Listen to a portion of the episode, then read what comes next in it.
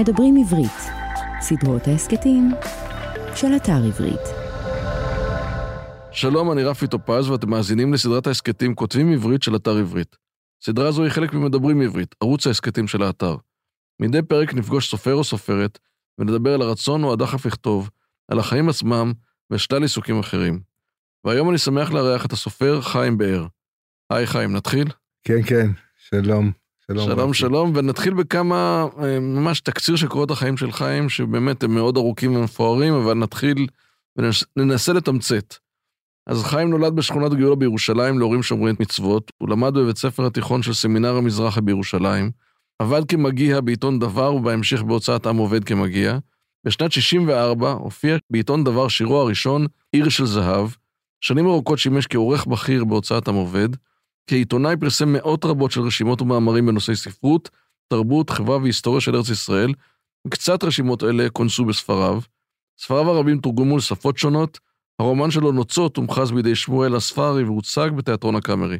הוא זכה בפרסים רבים, ביניהם פרס ביאליק, פרס ברנר ופרס עגנון, שימש כמרצה במגוון אוניברסיטאות ופרופסור מן המניין במחלקה לספרות עברית באוניברסיטת בן גוריון.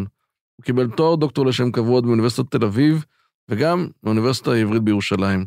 ארכיונו האישי שמור בספרייה הלאומית. אז זה היה ממש בקצרה ומאוד מאוד מרשים, ואני חושב שגם כולם מכירים אותך ואת ספריך, ואני מאוד שמח שאתה פה איתנו, ואני בדרך כלל אוהב להתחיל ולדבר דווקא על קריאה, ועל חוויית הקריאה שלך כילד. מתי אתה זוכר את עצמך קורא בפעם הראשונה, או איזה ספר אתה זוכר? תראה, אני אולי אתחיל ברגע למדתי לקרוא. כל מחלות הילדות שחליתי היו ברצף בראשית כיתה א'. זאת אומרת, באתי לכיתה א', כנראה נדבקתי במשהו, והאדמת הביאה אחרי את הבועות רוח, והביאה את החזרת, אני כבר לא זוכר מה היה רצף. וכשהגעתי אחרי חודשיים לבית ספר, לא ידעתי לקרוא. ושבת אחת אימא שלי, החליטה שהיא תלמד אותי לקרוא. ואני זוכר את הרגע ההוא, זה היה, ישבתי על הספה, המיטה, ופתאום ראיתי איך שהמילים הם כמו רכבת, כמו קרונות של רכבת. ואני הרגשתי שאני יושב בקטר, ואני מושך את הקרונות אחריי. זה היה רגע, הייתי אומר, ניסי או פלאי, ומאותו רגע התחלתי לקרוא. לא היה לי את השלבים שאני רואה לפעמים אצל הנכדים, אצל הילדים, שיש שלבי ביניים, והם לאט לאט. זה לא ידעתי לקרוא, ותוך רגע ידעתי לקרוא. ואמא שלי, כמו שחנה העלתה את שמואל שם למשכן, לאלי, אמא שלי הביאה אותי לספרייה של אדון מרקוס, היה יהודי אחד בשם יהודה מרקוס, שהייתה לו ספרייה, הפעם היו בחנויות ספרים, הם היו גם ספריות ציבוריות פרטיות כאלה, ואני החלפתי שם ספר ליום. ספר ליום? ספר ליום, ולפעמים הייתי במצב שרציתי שני ספרים ליום, וזה היה תקופת הצנע. ולנו הייתה חנות מזון, זאת אומרת, סניף תנובה, ואימא שלי נתנה לאדון מרקוס עוד ביצה כל פעם, והוא נתן לי עוד ספר. וסופו של דבר של אדון מרקוס היה בן בשם שמשון, שהיה גיבור חזק, שמשון דר גיבר הוא היה, ושמשון היה גיבור, ואני קראתי ספרים, ואדון מרקוס אמר, אבא של שמשון אמר, תראו מה הביצים של הגברת רחלבסקי עשו, ומה הספרים של אדון מרקוס עשו. אבל היו ספרים שידעתי שזה מפנה. כשאני קורא, אני זוכר שקראתי תמול שלשום, בשבת, שבת וחצי. הייתי כיתה ד' אני חושב. זה היה רגע מכונן, אני מוכרח להגיד שהיום, אחרי שאני כבר קראתי את זה 200 פעם, אני מוכרח להגיד לך שאני כנראה לא הבנתי כלום, אבל היה משהו במוטת הכנפיים של הספר, בעוצמה שלו שנכבשתי אליו. זהו, ומאז... ואגב, אתה גדלת בשכונת גאולה שהייתה שכונה דתית. היא לא הייתה כל כך... היום היא דתית, אז היא לא הייתה... היא הייתה שכונה מאוד מעורבת. היו בה המון... היא קרובה לכרם אברהם, ובכרם אברהם גדל עמוס. בזיכרון משה גדל בולי וברינקר. ברינקר היה בשכונת רוחמה. היו הרבה משפחות חילוניות, זה היה מין תערובת, הרבה משפחות פועליות. זאת אומרת, המשכילים הפועליים, אנשי ההסתדרות, והיא לא הייתה שכונה דתית. היא הלכה והפכה לד... והספרים שבחרת, אמא שלך הכווינה אותך, היא עזרה לה. שום דבר? כלום. היא אמרה, אני זוכר שהיא אמרה, אז... גברת טופמן, שהייתה חברה שלה, שהבן שלה היה שחקן כדורסל במכבי ירושלים, היא אמרה לה, למה את לא בודקת את הספרים שהוא קורא? ואימא שלי אמרה לה, אין אדם לומד תורה אלא ממקום שליבו חפץ. והיא ידעה את המשפט החז"לי הזה, היא אמרה, הוא יקרא, מהמקומות, מה שהוא אוהב. ועד היום, אני חושב שאני הולך לפי איזו אמת פנימית, זה הרבה טעויות. ולאביך היה גם כן מקום בקריאה שלך? אבי לא, אבי העברית שלו, הוא היה מדבר, הוא היה מאגר, היום קוראים לזה עולה חדש, אבל הוא היה מאגר, הוא היה מדבר יידיש, את הרוסית הוא סנה כי הגפאו, ה-NKVD רצחו את אחיו, אז הוא לא דיבר רוסית. עברית, הוא ידע עברית של בית כנסת, והוא היה מביך אותי, למשל, כשהיו באים ילדים, אז הוא היה מדבר עברית קלוקלת, ואני נורא התביישתי. אני אתן לך דוגמה. יום אחד המורה, וזאת הייתה העברית שלי, עד שאני הבנתי שאני צריך לשכלל את השפה, יום אחד זה היה בין ראש השנה ליום כיפור, בעשרת ימי תשובה, המורה שאלה כל אחד מהילדים בכיתה, בית ספר מעלה, מה הם עשו? אז זאת אמרה ככה, וזה אמר ככה, וזה היה בית ספר מעורב. ואני אמרתי שהלכתי עם אבא שלי לפוסטה, לשלוח דפשה לסבתא שלי. הכוונה היא, הלכנו לבית הדואר, לשלוח מברק לסבתי שגרה בנהלל, שהייתה בנהלל. המורה אמרה לי, לא כך מדברים. הלכתי לבית הדואר לשלוח מברק, או לשגר מברק לסבתי. זאת הייתה השפה שדיברתי. ואני חושב שברגע מסוים, אגב, תראה בספרות העולם, אני לא משווה את עצמי חלילה, אבל קונרד, ז'וזף קונרד, שהיה פולני, האנגלית שלו עם הלורג'ים ובלב המאפיליה, זה אנגלית משוכללת באופי יוצא מן הכלל. נבוקוב, של לוליטה ושל עדה ואחרים, גם הוא, כשאתה בא לתרבות אחרת, ואני באתי לתרבות העברית, אני לא בן התרבות העברית.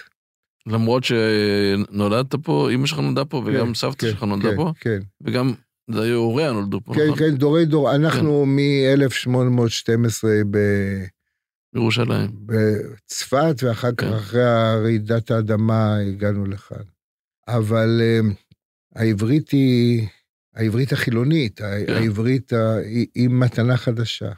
ומתי אתה הבנת שאתה גם רוצה לכתוב? זאת אומרת, יש משהו בספר חבלים, שהוא כמובן יש בו הרבה מאוד יסודות אוטוביוגרפי, אולי נדבר על זה אחרי זה, עד כמה אוטוביוגרפי, זה גם יש משהו שפעם אמא שלך אמרה לך, אתה מצוטט כן, בספר כן. בהקשר הזה, מאוד ברור שכבר בתור ילד, הכתיבה איפשהו הייתה שם כל הזמן, זאת אומרת, הייעוד שלך ככותב, היה שם גם מאמא שלך אולי, אבל גם ממך. מתי הבנת אתה שאתה רוצה לכתוב?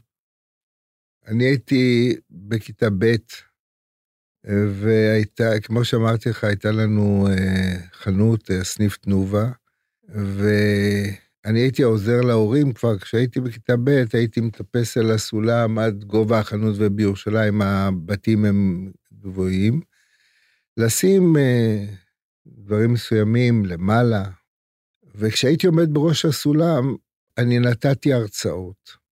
זאת אומרת, ההתחלה שלי לא הייתה ממש בכתיבה, אלא אני מרצה. זה היה נורא מוזר. ילד, תשמע, אני ילד חיוור וחלש, ולבנבן, ועומד בראש סולם, ושני הורים סקנים, אבי היה בן 55 שנולדתי, ואמי הייתה בת 40, בגיל הזה, בדור שלנו, זה כמובן היה לא מובן בכלל, ואני נסעתי מדברותיי, עמדתי על גפי מרומי קרת, ונסעתי מדברותיי, ונסעתי נאומים, אחר כך התחלתי לכתוב, וכתבתי חיבורים, ויום אחד כתבתי סיפור שהתרחש בנצרת.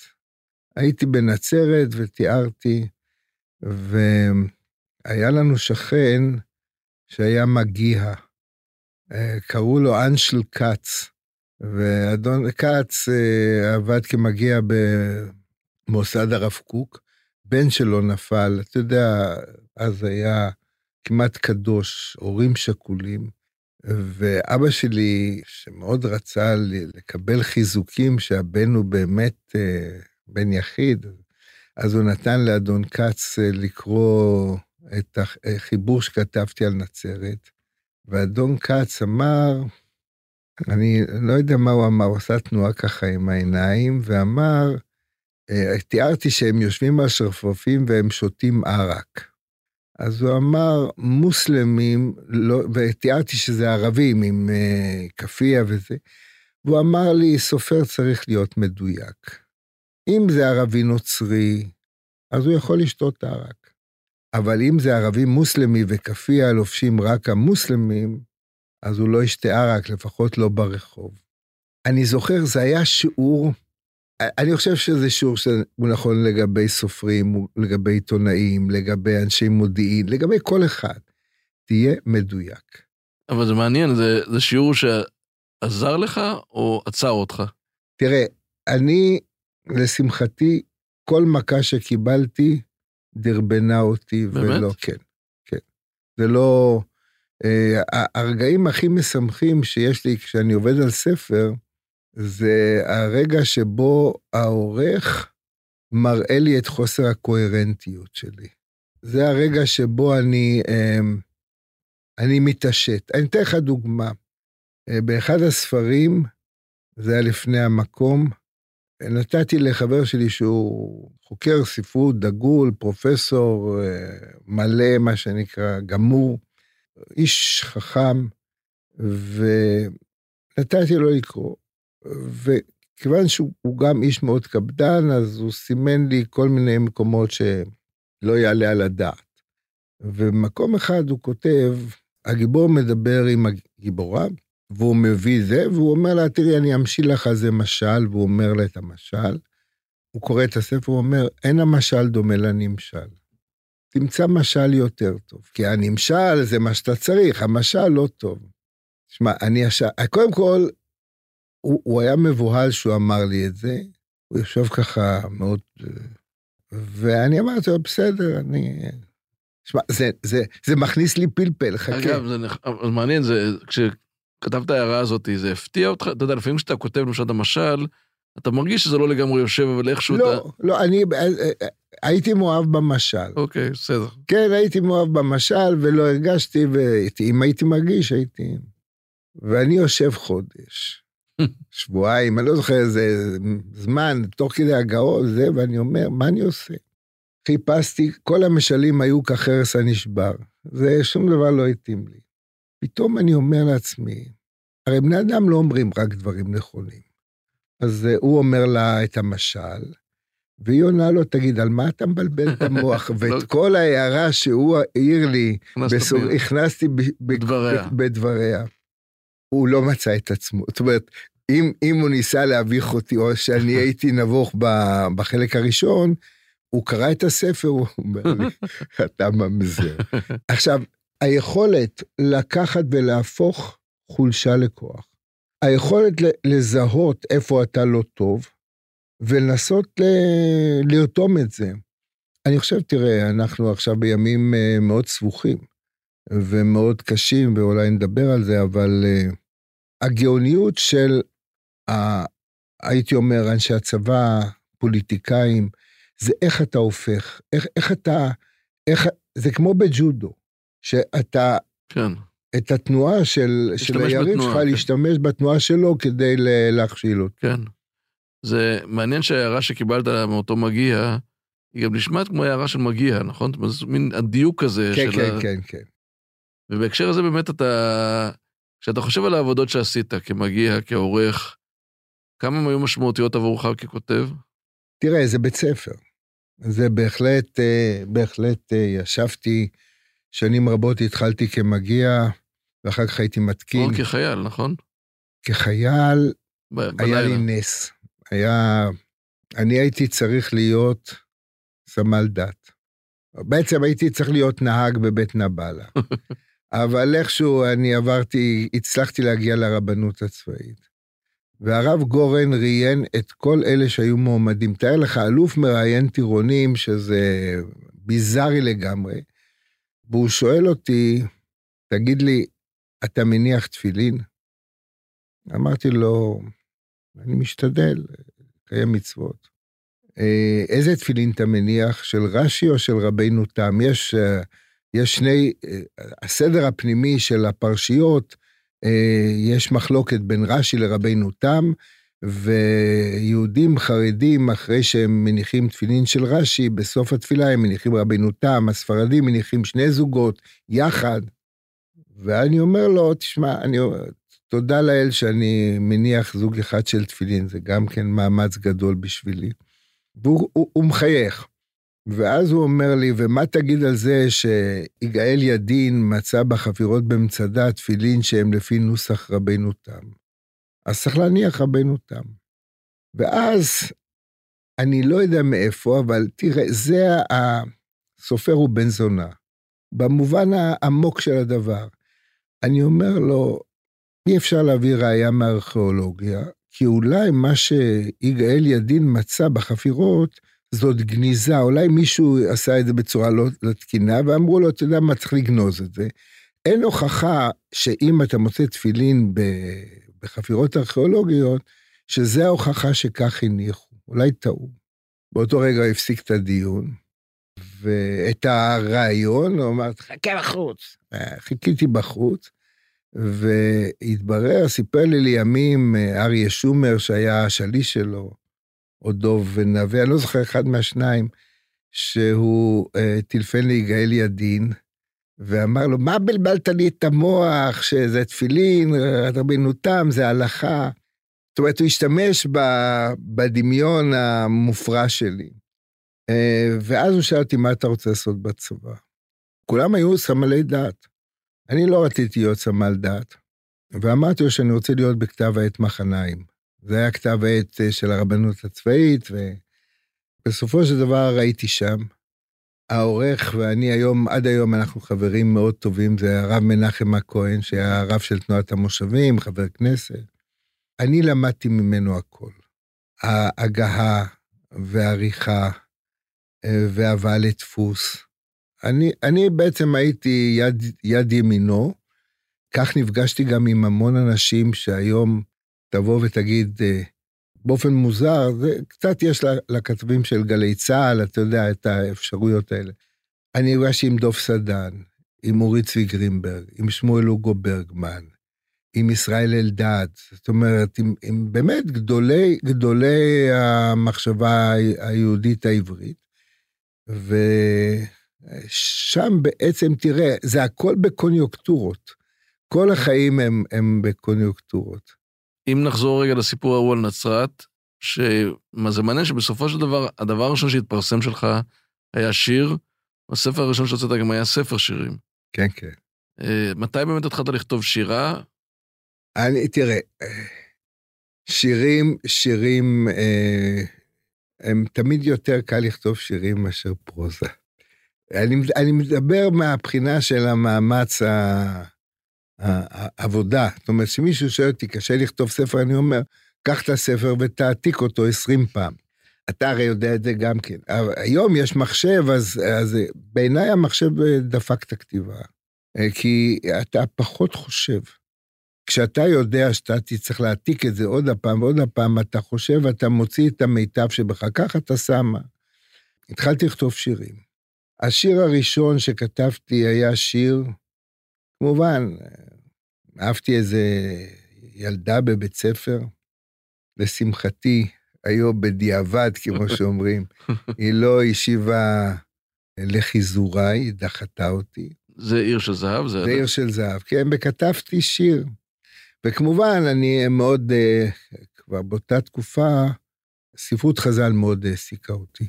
אז אני הכרתי את המוטיב עיר של זהב, שרבי עקיבא, זה מין תכשיט כזה, כן, מזהב, שרבי עקיבא עשה לאשתו, לימים כשהוא התאשר, וכתבתי את השיר הזה, בסופו של דבר הייתי בכתב העת מחניים, אנחנו התפסנו בדפוס דבר, ונתתי לעורך של דבר, לעזרא זוסמן, נתתי לו את השיר, ואחרי איזו תקופה, כשהסבירו לי איך מדפיסים שירים בדבר, אמרתי איך. אז הוא הסביר לי, שקודם כל מעמדים את וכשנשארים חלונות, נשאר מקום ריק, אז יש תיק של שירים, ורואים, מודדים כמה צנטים, כמו שאמרו, הרבה כבוד אותו, מה? כן, כן, לא, בסדר, והשיר הזה נתפס.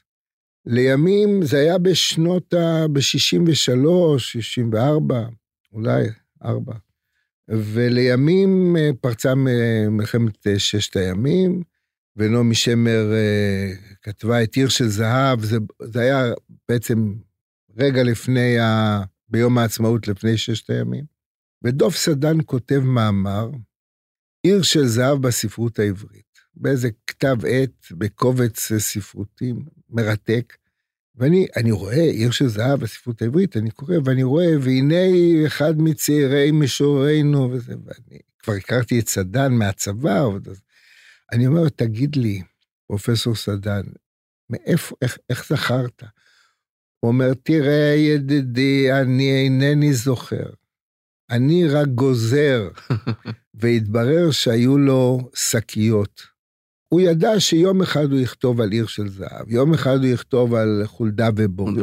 לפי נושאים. לפי נושאים. והיו לו תיקים, וכל פעם שהוא היה נתקל במשהו, הוא אמר, גזרתי. עכשיו, הוא היה משמיט ספרים בצורה כזאת.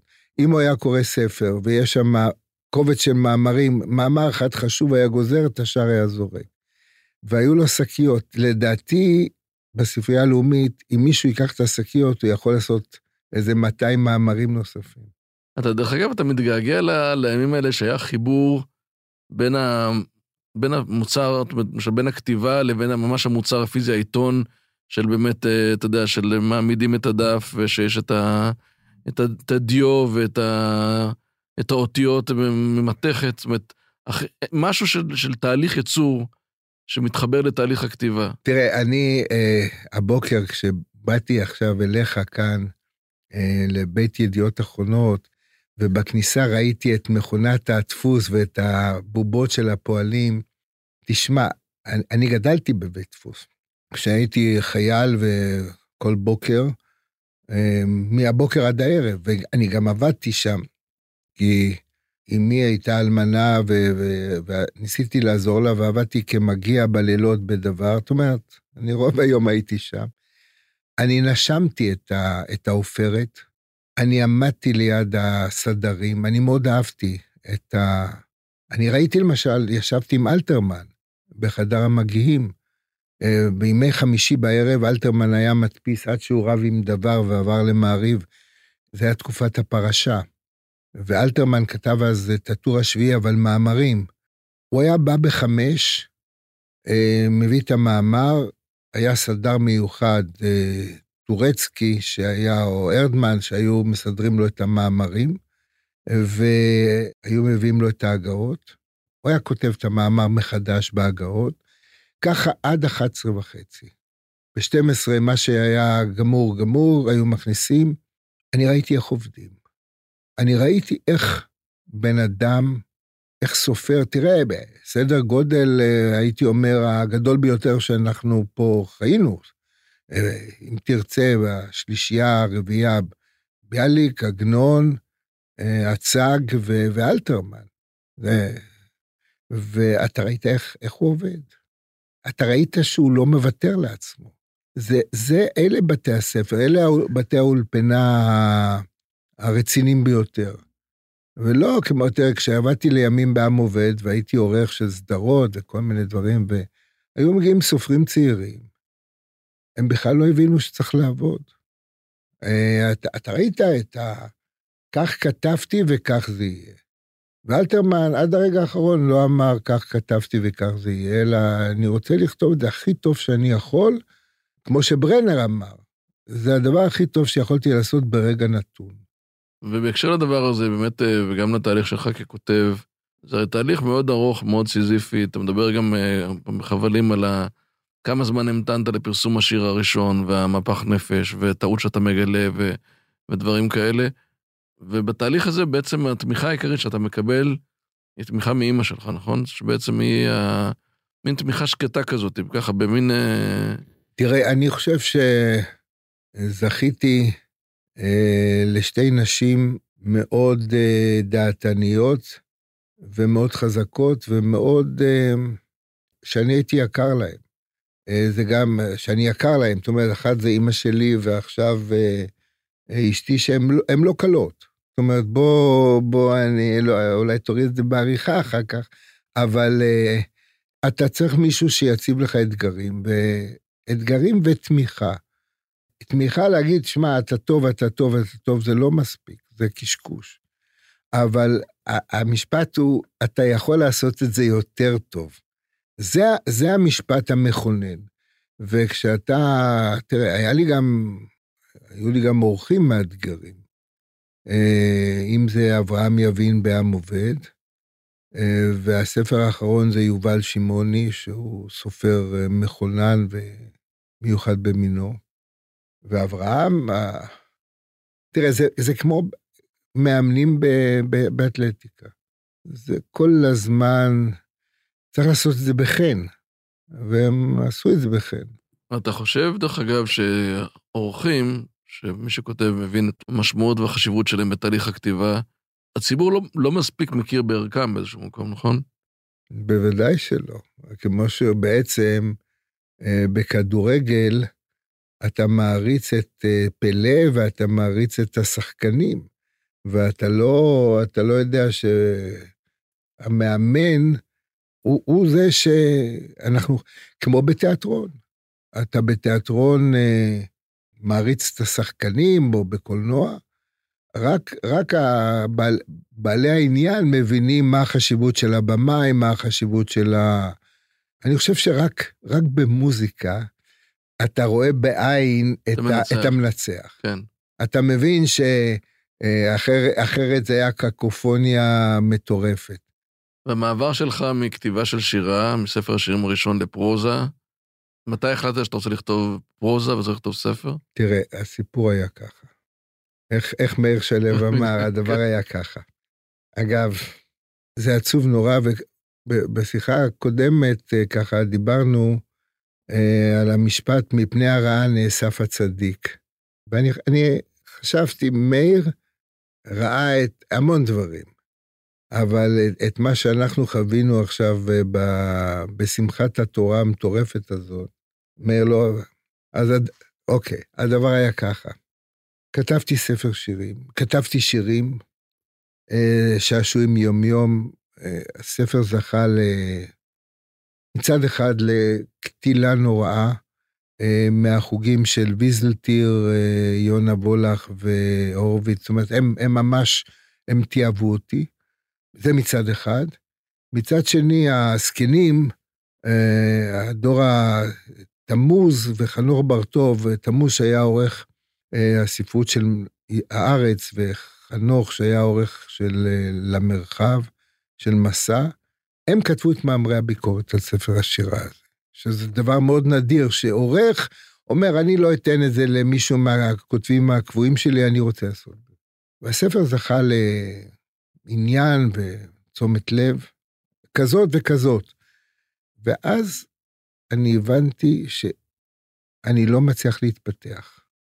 זאת אומרת, אני כל כך הייתי מרוצה מהפורמולה, ומצד שני אמרתי, אז עכשיו אני אתחיל לייצר שירים. זאת אומרת, אפשר לייצר שירים, יש בית, זה, אתה הופך לבית מלאכה. כן, עלית על התבנית. כן, והחלטתי שלא מתאים לי, ואמרתי, אוקיי, בסדר. התפנית התחוללה בסטרס הנוראי של יום כיפור, מלחמת יום כיפור. ביום כיפור הייתי אחרי סוכות, מיד אחרי סוכות, או באמצע סוכות, כבר לא זוכר, איכשהו הייתי ברבנות הצבאית, כמובן שעיתונים לא היו ולא... ואני הייתי בחברה קדישה הצבאית.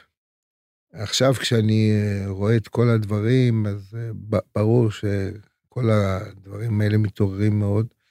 לא הייתי מקצוען, אז שלחו אותי עבודות טכניות, להכניס, לא זיהוי, ואחר כך חללי אויב, וזאת הייתה טלטלה אדירה. זה רגע של התבגרות, זה עד היום אגב, הריח מאיר אותי לעתים בחלומות לילה, אני לא מצליח, עכשיו זה זוועה, אני מקשיב, תראה, אני קורא, מה שאנחנו רואים עכשיו זה, איך אומרים, זה פי כמה וכמה וכמה.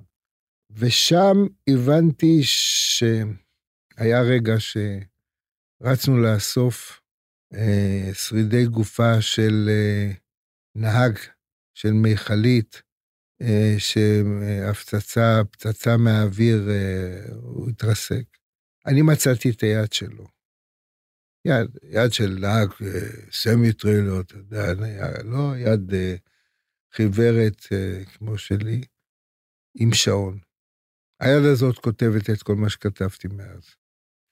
ואני, נוצות מתחיל משם, נוצות מתחיל מאזור החיץ החקלאי, מהבדיחות, הבדיחות המקבריות. אני לא יודע אם הכנסתי את זה לספר, אבל הייתה חוליה, אני הייתי הנוח שלפר, הנגרר שלהם.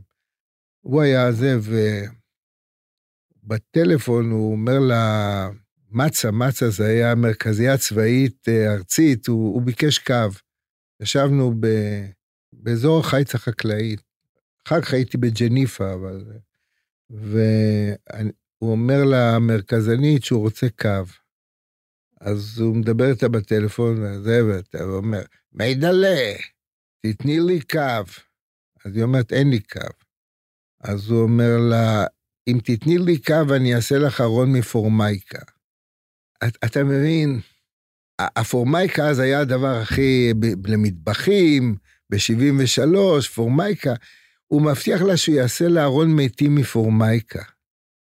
אתה מבין, אלה רגעים, שאתה פתאום מבין שאתה נוגע בחיים האמיתיים. או, אז פעם היה, הוא אמר לי הכוונה, למה יורים קודם כדורי גומי? יש כדורים, ירו, אחר כך ירו באש חייל, למשל באפגן. אז הוא אומר, קודם מכניסים את הדיבלים, אחר כך מראה. אתה מבין, ההומור השחור, האפל, כי אתה לא עומד בזה. אתה רוחץ את הפנים עם ויסקי, עם קוניאק. אז זה דברים, תשמע.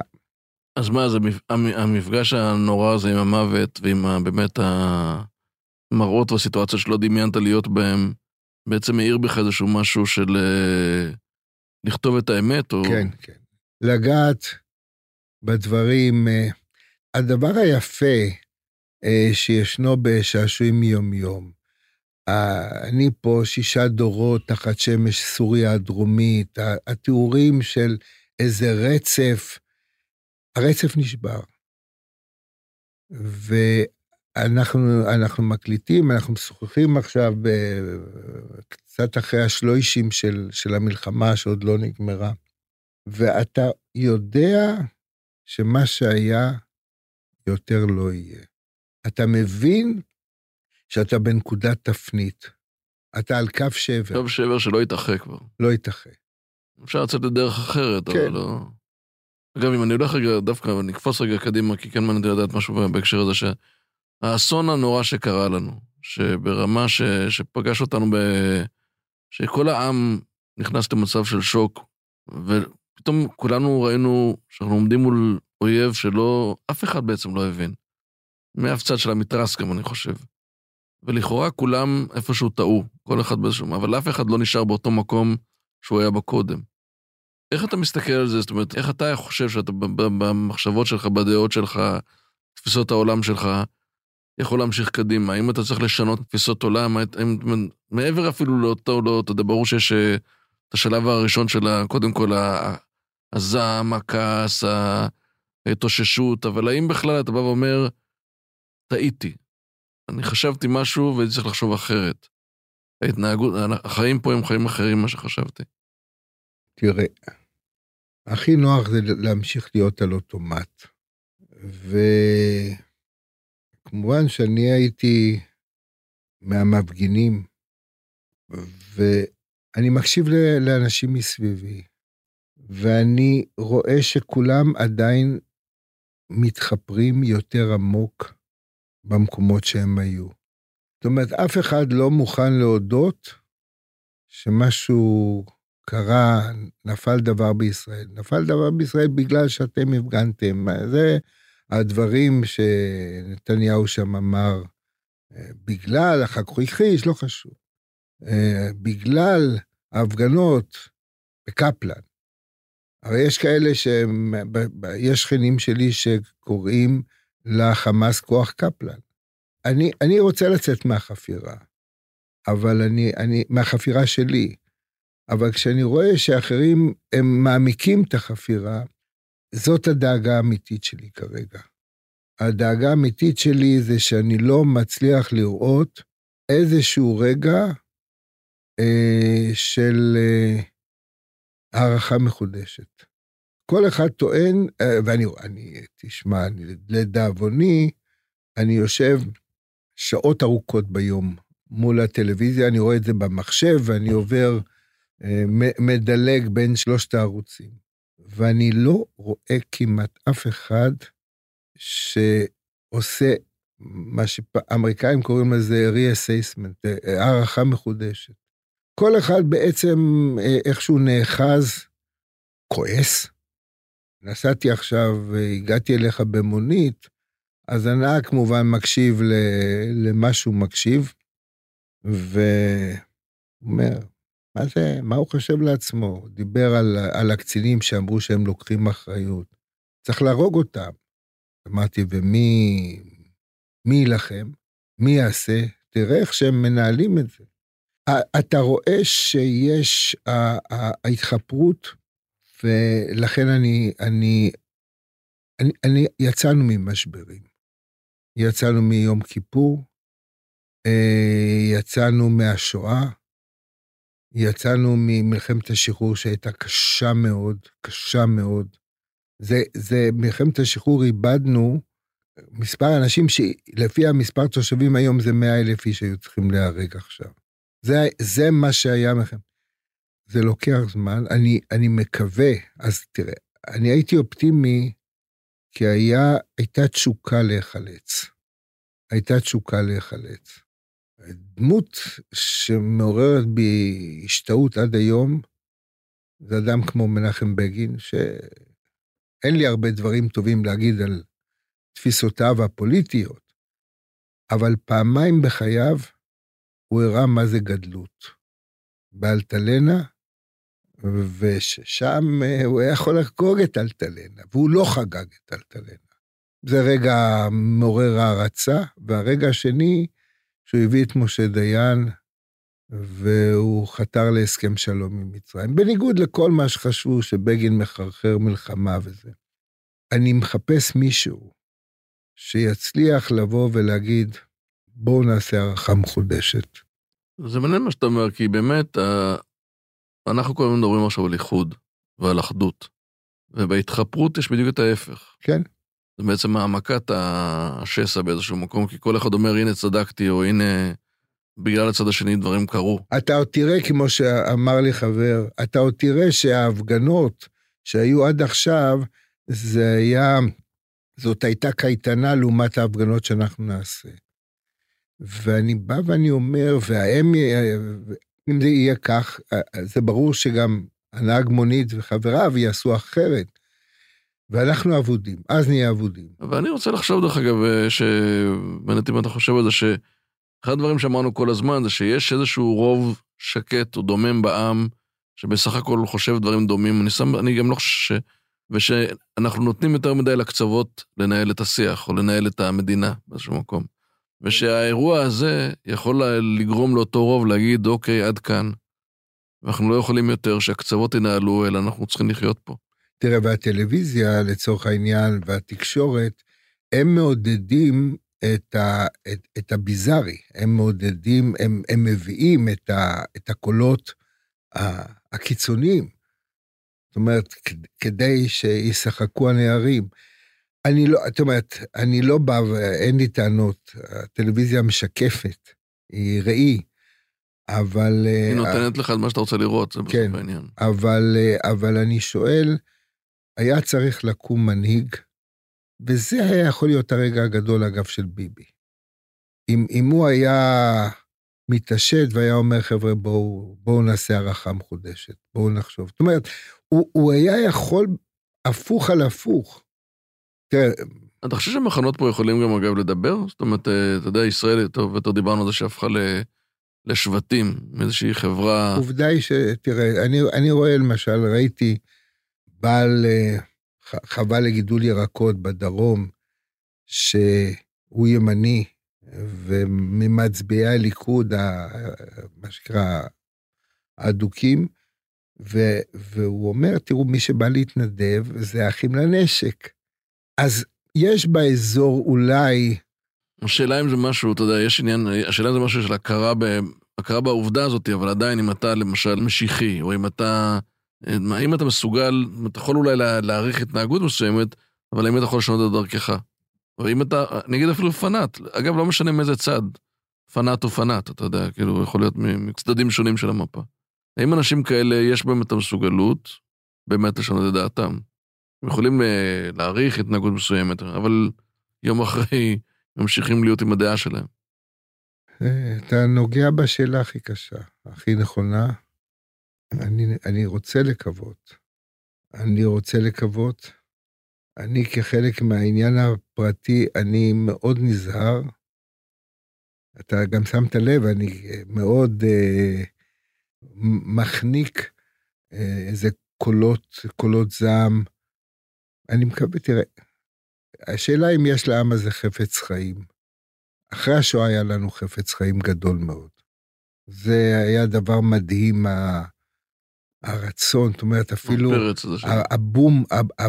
הבום הילדי, אני חלק מהפרץ הזה של, לא חשוב, זה אחרי השואה יותר, הבום הילודה, האנשים יצאו מהמחנות שרופים, ותכף התחתנו, ותכף הביאו ילדים, אחר כך לא חשוב. לדעתי עוד מוקדם לתת הערכות. אני יכול להביע רק, אולי כמוך, משאלה, שכולם לטובת הילדים, כמו שאומרים. אתה יודע, אז כן.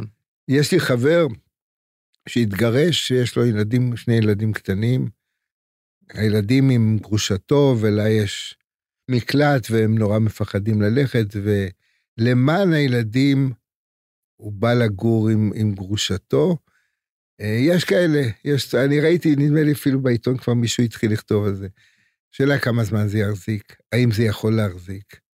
בוא נעבור, אני רוצה, באמת לפני שאנחנו מסיימים, עוברים איזשהו שאלון קצר, אני כן רוצה שנדבר על זה מילה אחת, על ספר, על חבלים, ששווה כאן יהיה תוכנית שלמה, ואולי יותר אפילו, אבל בכל זאת, שהוא סוג של אוטוביוגרפיה, נכון? אני אומר את זה בזהירות, כי זה כמובן לא ממש אוטוביוגרפיה, אבל מעניין אותי איך אתה ככותב, כשניגשת לזה, קודם כל, האם תכננת לכתוב את חבלים כפי שהוא נכתב, איך הייתה התחושה שלך תוך כדי הכתיבה, ממש נגעת בדברים הכי רגישים ועמוקים אצלך, לפחות ככה זאת התחושה כקורא, ואיך היה היום שאחרי, רגע אחרי שזה יצא? מה, זה ממש תוכנית שלמה. לא, אני יודע, אני אגיד, אני קצת עושה עוול לספר, אבל... לא, אני אגיד את זה באופן קצת טלגרפי. מלכתחילה תכננתי לכתוב ספר פרטי. אני מאוד נפגעתי מביקורת על עת הזמיר, שאגב, עד היום אני חושב שהוא הספר הכי חשוב שלי. הוא החלט לכתוב ספר פרטי לילדים, ולתאר להם את אמא שלי, את הסבתא שלהם, את סבתא ברכה.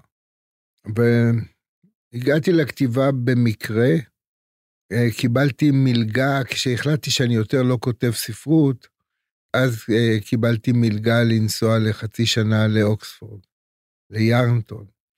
עם כסף, זה מאוד, מאוד מרשים.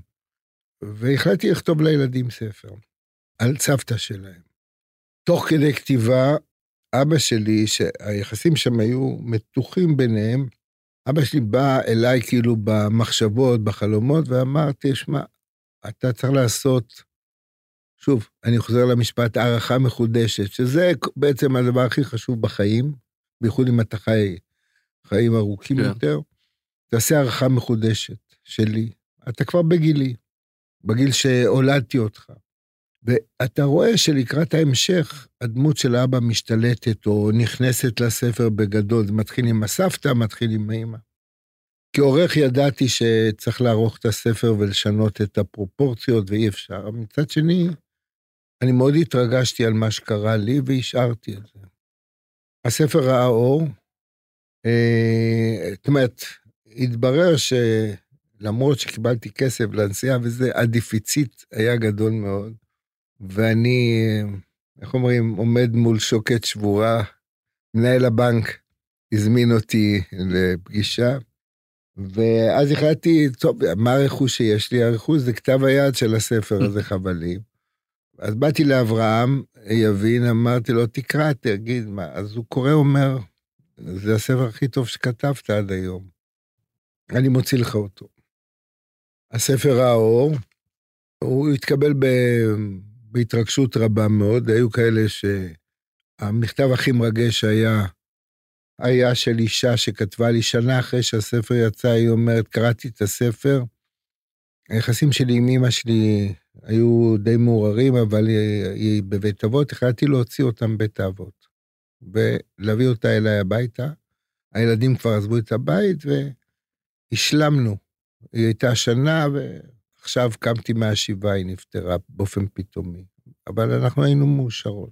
מצד שני, חברה של אמא שלי, שמאוד נעלבה ממה שכתבתי, שלחה מכתב, לכבוד הסופר, זה, וככה חשבתי שנקרא ספר על חברתי הטובה, ברכה, וזה לא היה מים חיים מן הבאר, אלא הכביסה המלוכלכת של המשפחה שלכם תלויה על חבלים. אמרתי לה, היא קופי רייטרית לא רעה, כן, חכמה, אבל תוך כדי, הספר יצא, ובאמת הוא, עמוס עוז, עליו השלום, אמר לי שאני יודע את זה גם, הוא אמר את זה ברשות הרבים, הוא גם, פני אמרה לי את זה, את סיפור עליו החושך הוא כתב אחרי שהוא קרא את חבלים. אז זה מחמאה מאוד גדולה, זה סופר שסופר אחר. כן, אני חייב להגיד, זה באמת ספר מרגש ומיוחד. מחבלים. כן.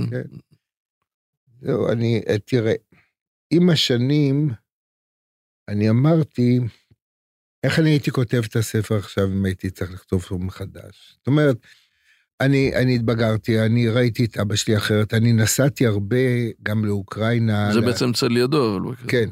נסעתי לאוקראינה, דרכתי טיולים שם, סיורים, הייתי 7 פעמים, 8 בעיר שלו, באוברוץ', והחלטתי לכתוב ספר עליו, ולא מצאתי, לא ידעתי איך, עכשיו נו בסדר, חבלים ב' וזה, ובאיזה נסיעה לאוסטריה, ראיתי איזו טירה מחושפת, מוזרה, שהנהג הסביר לי, אגב, זה נהג נורא נחמד, יהודי בוכרי, שהוא נהג היסעים שם.